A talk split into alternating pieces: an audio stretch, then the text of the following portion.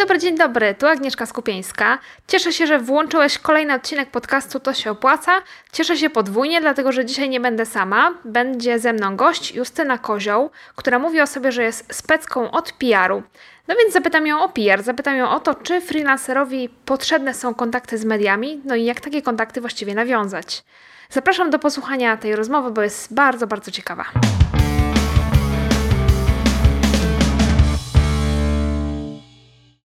Cześć Justyno. Cześć Agnieszko, cześć. Przedstaw się słuchaczom, powiedz coś o sobie, powiedz kim jesteś, czym się zajmujesz. Nazywam się Justyna Kozioł. E, jestem PR-owcem, tudzież specką od PR-u. Zajmuję się, e, pracuję w tej branży już ponad 10 lat.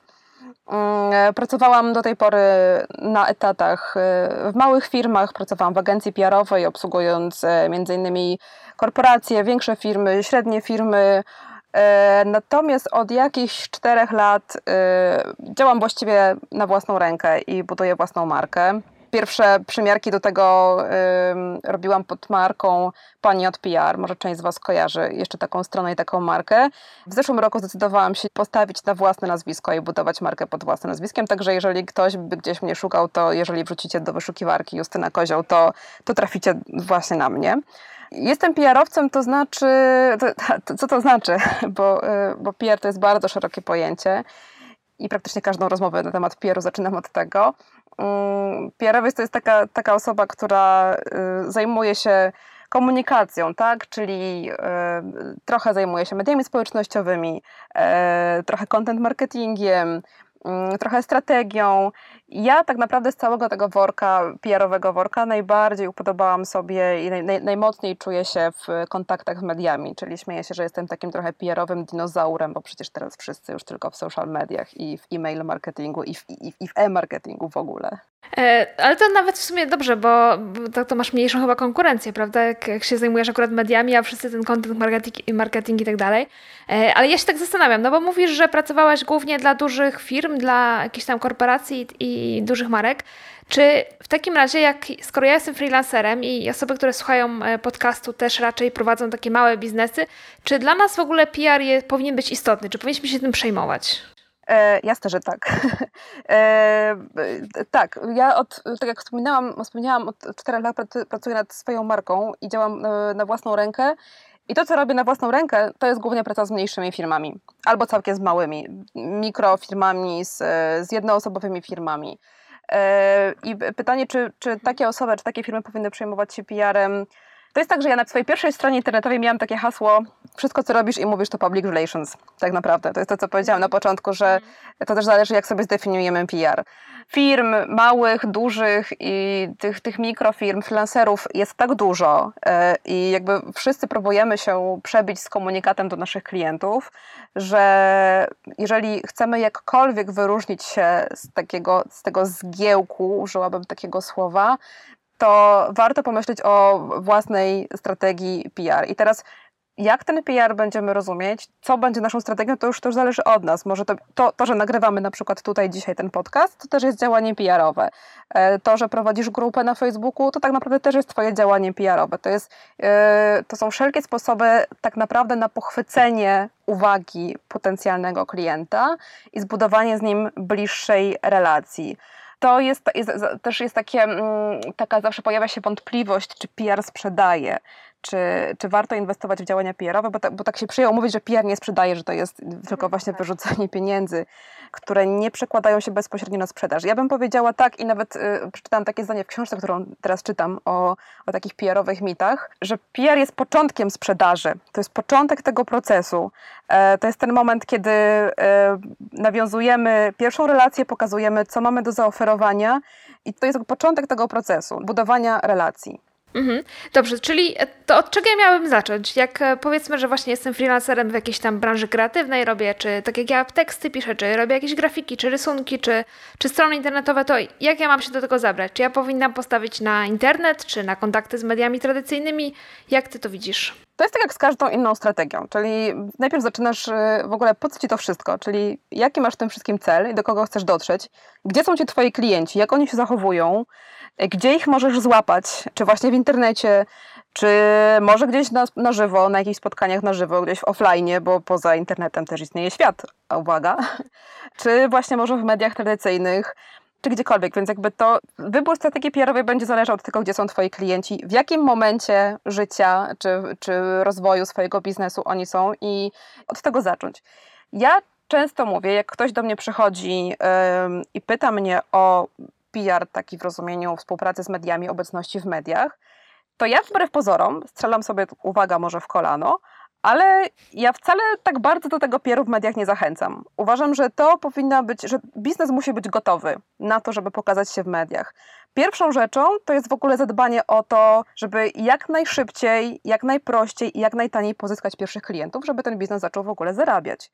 I nie zawsze jest to obecność w mediach. Czasami y, są właśnie potrzebne strategie Mm, e, no właśnie bardziej związane z e-marketingiem, czyli ze strategią w social mediach, ze strategią budowania listy mailingowej, budowania społeczności. I dopiero kiedy mamy, że tak powiem, zabezpieczone tyły, to ja dopiero później bym myślała o tym, żeby gdzieś wyjść, wyjść szerzej i szukać nowych klientów, budować sobie E, markę, wiarygodność już za pośrednictwem mediów tradycyjnych. Oczywiście to wszystko zależy od biznesu, od strategii. Tak się na przykład wydarzyło w przypadku e, latającej szkoły Agaty Dudkowskiej, latającej szkoły dla kobiet, z którą, która mhm. była moim takim króliczkiem doświadczalnym, jeśli chodzi o współpracę z małymi firmami. To, była, to, to był taki mój pierwszy case. Latająca szkoła funkcjonowała wtedy już bodajże dwa albo trzy lata, nie więcej na pewno i działała bardzo lokalnie w Krakowie. To były warsztaty stacjonarne, kurs właściwie taki kilkumiesięczny dla kobiet w Krakowie. I Agata w którymś momencie uznała, że jest już gotowa, Agata Dudkowska, czyli właścicielka latającej szkoły, uznała, że jest gotowa na to, żeby wyjść ze swoim komunikatem do mediów tradycyjnych. Bardzo zależało jej na tym, żeby dostać się do wysokich obcasów. I to był bardzo dobry moment, bo ona już miała te podstawy zbudowane, miała już też jakąś historię, którą mogła się podzielić w tych mediach, miała potwierdzenie tego, że to, co robi, jest skuteczne.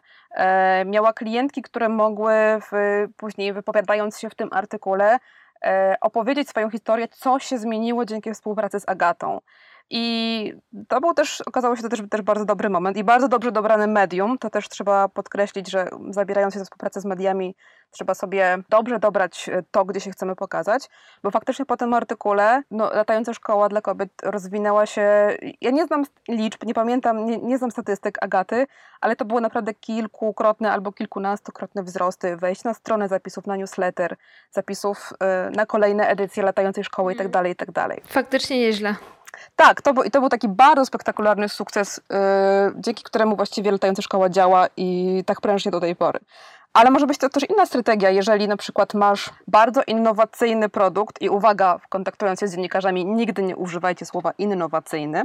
To jest jeden z takich e, słów, które jest już nadużyte i nic nie znaczą. Pewnie można byłoby takich słów wymyślić więcej, ale powiedzmy, że na potrzeby tej rozmowy e, użyję tego słowa. Jeżeli okay. masz jakiś produkt, który jest zupełnie nowy na rynku, to wtedy warto jak najbardziej wziąć pod uwagę kontakty z mediami na sam początek e, swojej obecności w mediach. I teraz też e, chciałabym posłużyć się konkretnym przykładem. Ja e, od jakiegoś czasu współpracuję z taką marką Annie, Annie. To jest marka farb kredowych. W tym momencie jest to jedna z wielu marek farb kredowych na rynku, natomiast kiedy pojawiała się w Polsce, tych produktów praktycznie nie było.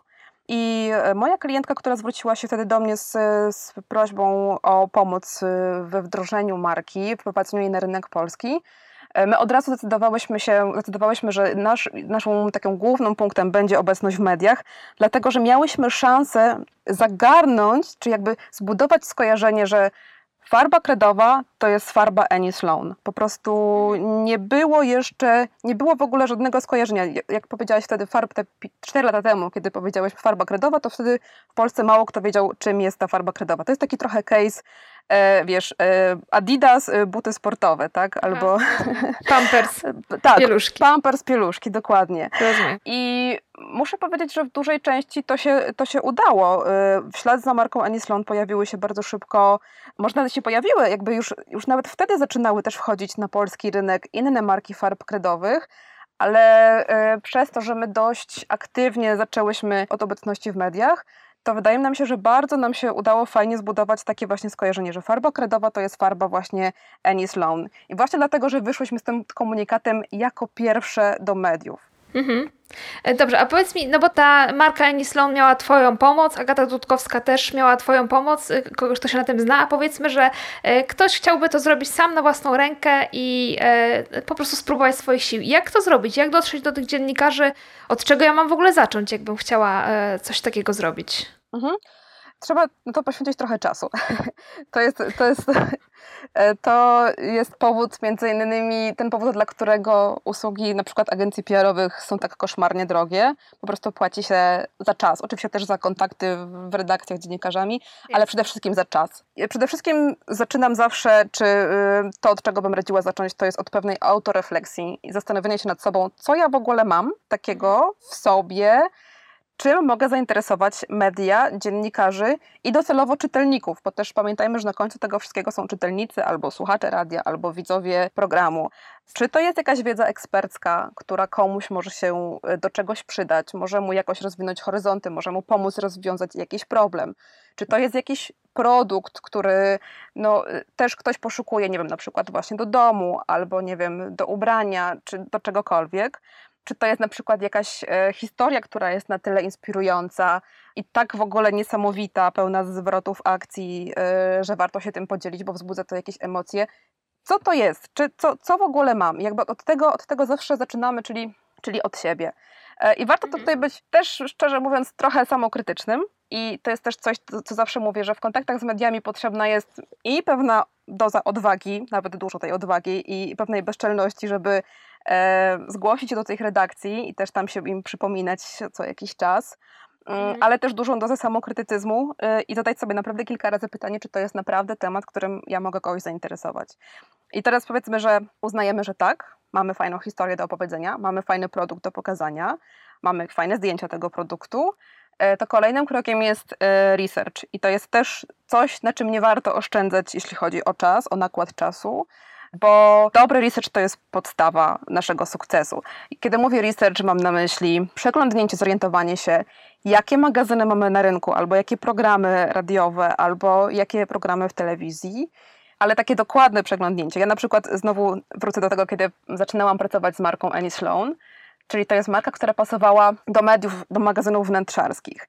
I mi się wydawało, że wszystkie magazyny wnętrzarskie to są po prostu magazyny wnętrzarskie, koniec kropka. Wszystkie piszą o wnętrzach i pokazują, nie wiem, meble, dywany i farby i takie tam inne rzeczy. Jak zaczęłam w to wchodzić w głębiej, okazało się, że magazyn wnętrzarski magazynowi wnętrzarskiemu nierówny. Każdy ma troszeczkę inny styl. Jeden jest bardziej nowoczesny, drugi jest bardziej tradycyjny. Jeden jest bardziej, powiedzmy, w stylu posh, bardziej ekskluzywny, drugi jest bardziej y, dopasowany do potrzeb osób, które mają mniejsze budżety na wyposażenie domu. Także mm, też nie wpadajmy w taką pułapkę, że wszystkie magazyny wnętrzarskie czy wszystkie magazyny z jednej branży są dokładnie takie same. One wszystkie mają swój specyficzny klimat i mówią do troszeczkę innego czytelnika, mają inną troszeczkę grupę docelową. Y, więc upewnijmy się, co to znaczy magazyn wnętrzarski. Y, mhm. Oczywiście dla każdej branży będzie to coś innego, czym ten magazyn jest tak naprawdę i jakie treści się w nim znajdują. I kolejny, kolejny jakby etap tego researchu to jest znalezienie odpowiedniej osoby, czyli odpowiedniego dziennikarza, z którym będziesz się kontaktować. Dlatego, że... Czyli konkretne nazwisko. Konkretne nazwisko. Dlatego, że mówimy ogólnie oczywiście o kontaktach z mediami, ale pamiętajmy, że to są, to są tak naprawdę zawsze kontakty z ludźmi. To jest zawsze konkretny człowiek z imieniem i z nazwiskiem, któremu proponujemy swoją historię, ciekawy materiał, który z tym materiałem coś później zrobi, przetwarza go na jakiś albo artykuł, albo materiał, jakikolwiek, czy na wywiad, na rozmowę, reportaż, cokolwiek. Także zawsze dążmy do tego, żeby dotrzeć do konkretnej osoby, a raczej unikać na przykład pisania maili na adres typu redakcja małpa coś tam, coś tam. Czasami nie ma innego wyjścia. Czasami e, jest tak, że ja też, mimo tego, że staję na rzęsach, e, nie zawsze udaje mi się znaleźć nazwiska konkretnej jakiejś osoby w redakcji, no, co się zwłaszcza dzieje w przypadku portali internetowych. Więc czasami piszę na ten ogólny adres, ale robię to już naprawdę w ostateczności. Także zawsze staramy się ustalić, kto może być najbardziej zainteresowany naszym tematem. I teraz też trzeba czegoś więcej o tej osobie się dowiedzieć. E, ja lubię wykorzystywać do tego nawet media społecznościowe. Lubię sobie czasami sprawdzić, czy ta osoba ma profil na Facebooku albo na Instagramie. Jeśli jest jakoś otwarty, to zawsze to, to, jest takie trochę podglądanie może, ale to się bardzo, bardzo sprawdza i to się bardzo przydaje w mojej pracy, bo ja dzięki temu wiem, jeżeli mogę jakieś tam treści publikowane przez tą osobę podejrzeć, ja dzięki tej osobie wiem, czym ona się interesuje, jakim, jaką osobą jest, czy jest e, ekstrawertyczna, czy ma poczucie humoru, czy jest raczej zdystansowana, czy jest refleksyjna e, i ja też wiem, jak z tą osobą się komunikować. Także zwracam uwagę na to, że to są zawsze relacje z konkretną osobą, e, no, która jest jakaś i, i my się troszeczkę musimy dopasować do tej, e, do tej osoby. Natomiast jeśli chodzi już o sam kontakt, to dziennikarze generalnie preferują kontakt mailowy. To zawsze, jak się zapytacie dziennikarzy, czy znajdziecie jakąś ankietę na temat tego, jaką formę kontaktu e, pan, pani preferuje, to zawsze odpowiedzą, że jest to e-mail. I rzeczywiście mailem można bardzo dużo zdziałać, jeżeli jest on fajnie napisany w taki sposób, że ta osoba po drugiej stronie ma poczucie, że, że jest pisana bezpośrednio do niej, a nie jest to mhm. kopiuj w klej rozesłane do wszystkich redakcji, to się zawsze da wyczuć i to też mi zawsze powtarzają dziennikarze, że nie zawsze wiedzą, czy mail jest pisany bezpośrednio do nich, czy wysyłany do wszystkich redakcji. Ale ja też bardzo polecam szukanie okazji do kontaktu bezpośredniego.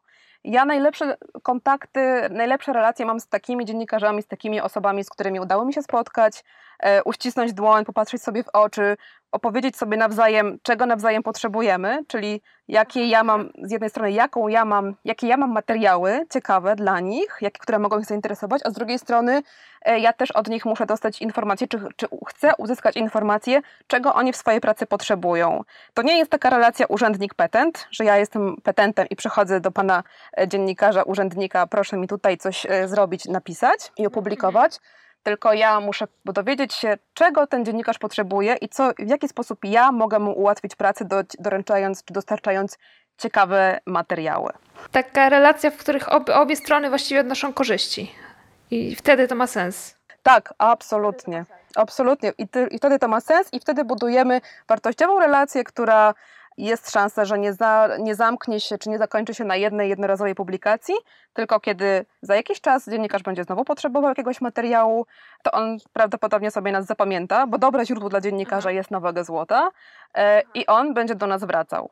E, dobra, super, ale powiedz mi, czy to, e, to, co wszystko powiedziałaś, to zależy od branży, w której działam? Czy w, jakiejś, czy w jednych branżach się robi to w jakiś inny sposób, czy, czy czy to zależy, czy nie zależy od branży? Czy w każdej branży możesz to zrobić w ten sam sposób? To znaczy, to zależy, zależy o czym mówimy, bo jeśli chodzi generalnie o budowanie, jeśli mówimy cały czas o mediach i dziennikarzach i budowaniu relacji, no to pewnie działa to jakoś tam, jakoś tam podobnie. Czy działanie, jakie, jakie, działanie, jakie może podjąć e, powiedzmy freelancer, czy osoba z małym biznesem, e, w jednej branży będą takie same jak działania w innej branży. To znaczy, ty mówisz na przykład ta branża taka wokół remont, powiedzmy urządzenie domu, czy tam te farby, a na przykład powiedzmy mamy na drugim biegunie fryzjera. Czy podobne działania może podjąć fryzjer, czy to jest coś innego? To znowu zależy.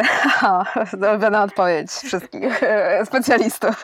Trochę znowu zależy od tego, co, e, do, kogo, do kogo chcemy dotrzeć i jaki mamy na przykład też zasięg, tak? Bo e, najczęściej z, na przykład z fryzjerem jest tak, że jest to zasięg lokalny. Jest to jakiś tam salon fryzjerski na konkretnej ulicy w konkretnym mieście.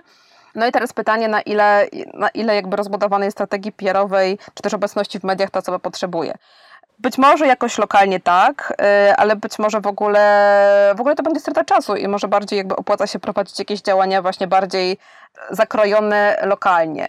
Ale jeżeli z drugiej strony jakby ma się taką ambicję, żeby wyjść jakoś szerzej ze swoją wiedzą ekspercką i tutaj na przykład myślę, jak myślę o tej branży remontowej, to, to jest bardzo fajny case. To by się też wydawało, że to jest, yy, że tak powiem, rzecz yy, bardzo lokalnie ograniczona. No i tak jest tak naprawdę w przypadku mniejszych firm, ale jeżeli chcemy sobie budować y, jakąś pozycję jako eksperta, wizerunek ekspercki, to, to w ogóle taka branża remontowa to, ma, to, to jest w ogóle fantastyczna wiedza ekspercka i na przykład w takich czasopismach branżowych, w sensie wnętrzarskich czy budowlanych, jest miejsce właśnie na to, żeby taką, taką wiedzą się pochwalić i i zaprezentować. Także ja bym powiedziała, że to się różni w zależności od wybranej strategii. To znaczy, jeżeli, e, jeszcze raz, jeżeli chodzi o samo budowanie relacji z dziennikarzami czy z mediami, to, to pewnie to wygląda jakoś podobnie za każdym razem. Tak zawsze powinno się sprowadzać się do tego takiego wspólnego mianownika, jaką jest e, kontakt z konkretną osobą. To może, być, e, to może być dziennikarz, ale może być tak na przykład, jeśli to jest powiedzmy, nie wiem, ilustrator, i który chciałby pokazać swoje ilustracje w jakichś magazynach, no to może się to będzie różniło tym, że niekoniecznie wtedy kontaktujemy się z dziennikarzem, bo to jest dziennikarz to jest osoba, która już wytwarza jakąś treść. E, w tym momencie ilustrator też jest osobą, która wytwarza jakąś treść, tylko, tylko innego rodzaju. Mm, no i wtedy może się to różnić tym, że kontaktujemy się raczej albo z redaktorem prowadzącym, czy z jakimś sekretarzem redakcji, czy z redaktorem naczelnym, to już w zależności od tego, jak ta redakcja jest zorganizowana i kto odpowiada za pozyskiwanie takich treści, za nawiązywanie współpracy właśnie z ilustratorami, grafikami, czy, czy fotografami na przykład. Także zależy, zależy do kogo chcemy dotrzeć, ale generalnie mm, zawsze powinno nam przyświecać to, że taka chęć czy dążenie do tego, żeby poznać właściwą osobę i skontaktować się z nią. Tak bym powiedziała. To jeszcze powiedz mi, czy jest jakaś taka jedna, szybka, prosta rzecz, którą ja jako freelancer, czy każdy freelancer może zrobić, żeby czy to się przybliżyć do, e, do tego pojawienia się w mediach, na przykład w jakichś mediach branżowych, czy w ogóle, żeby ten jego wizerunek wyglądał e, no, bardziej profesjonalnie, czy, czy żeby po prostu wyglądał na eksperta? Czy jest jakaś taka jedna rzecz, którą radziłabyś zrobić? Mhm. E, no mam trochę z tym problem, żeby powiedzieć, że bo, bo, bo ja czuję, że budowanie takiego wizerunku to jest taka regularna praca. Co to jest tak naprawdę mhm. codzienna praca? To jest, e, to jest też to, co na przykład ty robisz, tak? Czyli pisząc bloga, właśnie prowadząc grupę, udzielając eksperckich komentarzy. To jest jakby wszystko to, co jakoś tam małymi kroczkami budujesz i to, i, i to działa. Natomiast jeśli chodzi, jeśli chodzi, yy, wracając do naszego głównego tematu, o te kontakty i obecność w mediach, to ja bym powiedziała tak. Być może można to sprowadzić do jakichś małych rzeczy, ale trzeba sobie jednak wcześniej zrobić, przygotować to przedpole, o którym mówiłam, czyli zrobić ten research jednak mhm. porządny. To znaczy nie, nie radziłabym przeskakiwać tego etapu i nie radziłabym nie, nie radziłabym, ja nie radzę pisania maili w ciemno e, gdziekolwiek, bo to jest po pierwsze trochę strata czasu, może się okazać, że to jest strata czasu, mhm. po drugie możemy sobie zupełnie niepotrzebnie spalić mosty, spalić kontakty, a nie o to nam chodzi, chcemy mieć dobre kontakty, więc po przygotowaniu sobie tych osób, jeśli wiemy już do których magazynów chcemy dotrzeć albo które programy nas interesują, to warto później zbudować sobie taki nawyk podtrzymywania relacji z tymi osobami czy z tymi redakcjami. I na przykład mam taką fajną historię teraz w głowie, kiedy moja y, znajoma Gabriela Kuca, która prowadzi taki, też taki kobiecy projekt, Kobieca Siła to się nazywa, budowała w bardzo fajny sposób relacje z dziennikarką, która wówczas prowadziła audycję w Trójce. Audycja nazywała się Matka Polka Feministka. Teraz tej audycji nie ma. Matka Polka Feministka funkcjonuje, y, że tak powiem, online jako książka, to już zupełnie inna historia, ale wtedy był to program w Trójce, który raz w tygodniu się pojawiał na antenie. I Gabrysia Kuca y, była słuchaczką, taką autentycznie zaangażowaną słuchaczką, która zawsze po audycji, ta audycja zawsze później lądowała na stronie jako podcast i później była mm, wrzucona na Facebooku, na profilu tej audycji. I Gabrysia była jedną z takich osób, które zawsze miały coś do skomentowania i takiego wartościowego, że zawsze to było jakieś pogłębienie tematu, jakiś wartościowy komentarz do tego, co zostało wyemitowane.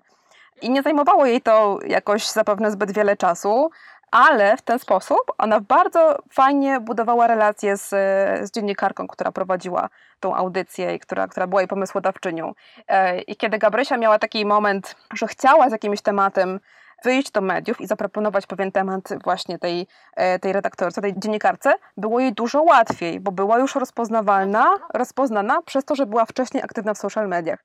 Więc jeżeli miałabym jakąś taką jedną małą rzecz polecić, to sprawdzenie, gdzie są ci dziennikarze, gdzie są te, te audycje i podtrzymywanie kontak kontaktu nawet w tych social mediach, w których i tak jesteśmy na co dzień, czy większość z nas mhm. zapewne jest, i próbować coś komentować. Oczywiście nie w taki też znowu nachalny sposób, to chodzi o takie komentarze, które znowu pokazują nas jako ekspertów. Jeżeli na przykład mamy jakieś produkty i co jakiś czas pojawiają się jakieś nowe rzeczy, to też raz na jakiś czas, jeżeli mamy wcześniej przygotowaną powiedzmy jakąś bazę dziennikarzy i ich maili, to raz na jakiś czas wysłać maila z informacją, co nowego się u nas pojawiło, co się dzieje, tak żeby dać znać tym redakcjom, że coś nowego, fajnego mogą u nas znaleźć. To nie musi zajmować dużo czasu, tak jak mówię, o ile sobie wcześniej zrobimy, przy, przygotujemy sobie grunt do tego, ale takie podtrzymywanie, tak jak powiedziałam, budowanie takiego nawyku podtrzymywania tych relacji z dziennikarzami, z redakcjami. Dobrze, a jeszcze bym chciała Cię zapytać o to, e, bo mówiłaś, że czytasz jakąś książkę, a ja bym chciała Cię zapytać o książki, które polecasz e, właśnie dla, dla kogoś, kto by chciał o ten PR trochę, e, trochę bardziej zadbać albo się trochę w temat wgryźć. Czy jakąś taką książkę mogłabyś polecić? Wiesz co, ja teraz y, z tymi książkami to ja mam trochę problem, bo mam wrażenie, że, że ja, się, ja się więcej nauczyłam jednak z własnej praktyki tak naprawdę niż, niż, niż z książek. Więc tak tutaj z tak z czystym sumieniem to średnio, chyba mało co bym mogła polecić. E, natomiast książka, którą czytam teraz, to jest książka, która wyszła po angielsku, e, Myths of PR, czyli, czyli mity PR-u. Napisał ją taki pan Rich Lay Smith. Możemy to później zamieścić, e, napisać Dobrze, w komentarzu. I ona jest całkiem, całkiem, całkiem fajna i ona tam rzeczywiście różne takie mity PR-owe rozbija. Ale generalnie też polecam, polecam bardzo e, szukanie różnych e, blogów na temat PR-u, na temat kontaktów z mediami. W Polsce jest ich mało. Ja trochę próbuję pisać, ale prawdę mówiąc, zawsze brakuje mi czasu. Natomiast jest nawet w języku angielskim można znaleźć sporo blogów takich e, stricte poświęconych budowaniu relacji z mediami, też za granicą, zwłaszcza w krajach anglosaskich, w Anglii, Wielkiej Brytanii też status y, tych, tego media relations, czyli kontaktu z mediami jest troszeczkę inny, ma spore znaczenie, więc tam ten rynek y, jest całkiem niezły. Czy możemy się umówić, że podeślesz mi jakieś e, dwa, trzy linki dosłownie których blogów, których czytasz, a ja je Jasne. zamieszczę w notatkach? E, to już tak zupełnie na koniec chciałabym Cię zapytać o to, nad czym teraz pracujesz, bo wiem, że wypuściłaś jakiś czas temu swój kurs online i czy, czy będzie druga edycja, czy, czy jak to u Ciebie teraz wygląda? Tak, pierwszy kurs online na temat tego, jak budować relacje z mediami za mną odbył się w marcu tego roku i plany są takie, żeby powtórzyć ten kurs. Pracuję w tym momencie nad, e, nad, jego nową formułą, bo mam e, po pierwszej edycji, mam już różne tam wnioski, przemyślenia, e, jak to w przypadku takich produktów, więc pracuję nad, nad nową formułą i zapraszam do tego, żeby zaglądać po prostu na, na, na, moją stronę. Ja będę się starała zrobić, pracować nad tym, żeby ten kurs był jak najbardziej uniwersalny i dla, i dla kobiecych biznesów, i dla niekobiecych biznesów, i dla startupów, i być może też dla samych PR-owców, którzy pracują gdzieś na etatach w firmach czy w agencjach i potrzebują dodatkowych e, informacji na ten temat. Na mojej stronie justynenkozioł.com nie ma jeszcze o tym informacji, ale jeżeli tam wejdziecie i pojawi się gdzieś tam okienko do zapisu na newsletter, to po prostu zapraszam do, do zapisania się i w newsletterze na pewno będę o tym informować, jak już ten kurs się pojawi albo będzie już prawie gotowy. Świetnie. No to, to co? To dziękuję bardzo za e, wyczerpujące informacje. Myślę, że się bardzo, ja się sama bardzo dużo dowiedziałam, myślę, że słuchacze też. E, znaleźć Cię można na stronie justynakozioł.com. Com. Tak, dokładnie. Zapraszam. Dziękuję Ci bardzo, Agnieszko, za zaproszenie. Dziękuję, dziękuję bardzo. To znowu ja dziękuję Ci bardzo za wysłuchanie tego odcinka. Mam nadzieję, że forma wywiadu też Ci się podoba. E, jeżeli tak jest, to gorąco zachęcam do zostawienia komentarza, do powiedzenia mi o tym na tosiopłaca.pl. Oczywiście w zakładce e, podcast, czyli tosiopłaca.pl ukośnik podcast jest lista wszystkich dotychczasowych odcinków podcastu To się opłaca. Jest też link do najnowszego odcinka podcastu, czyli do tego odcinka, no i tam właśnie są notatki. Są linki e, do blogów dotyczących PR-u, o których mówiła Justyna. Będzie też e, zapis tej rozmowy, no i będzie e, też informacja, gdzie można znaleźć Justynę. I tam właśnie możesz zostawiać komentarz. E, jeżeli masz jakieś pytania do Justyny, też pewnie można pod tym odcinkiem zostawić. Mam nadzieję, że Justyna zajrzy i na te pytania odpowie. A dzisiaj dziękuję Ci już bardzo za uwagę i do usłyszenia w następnym odcinku.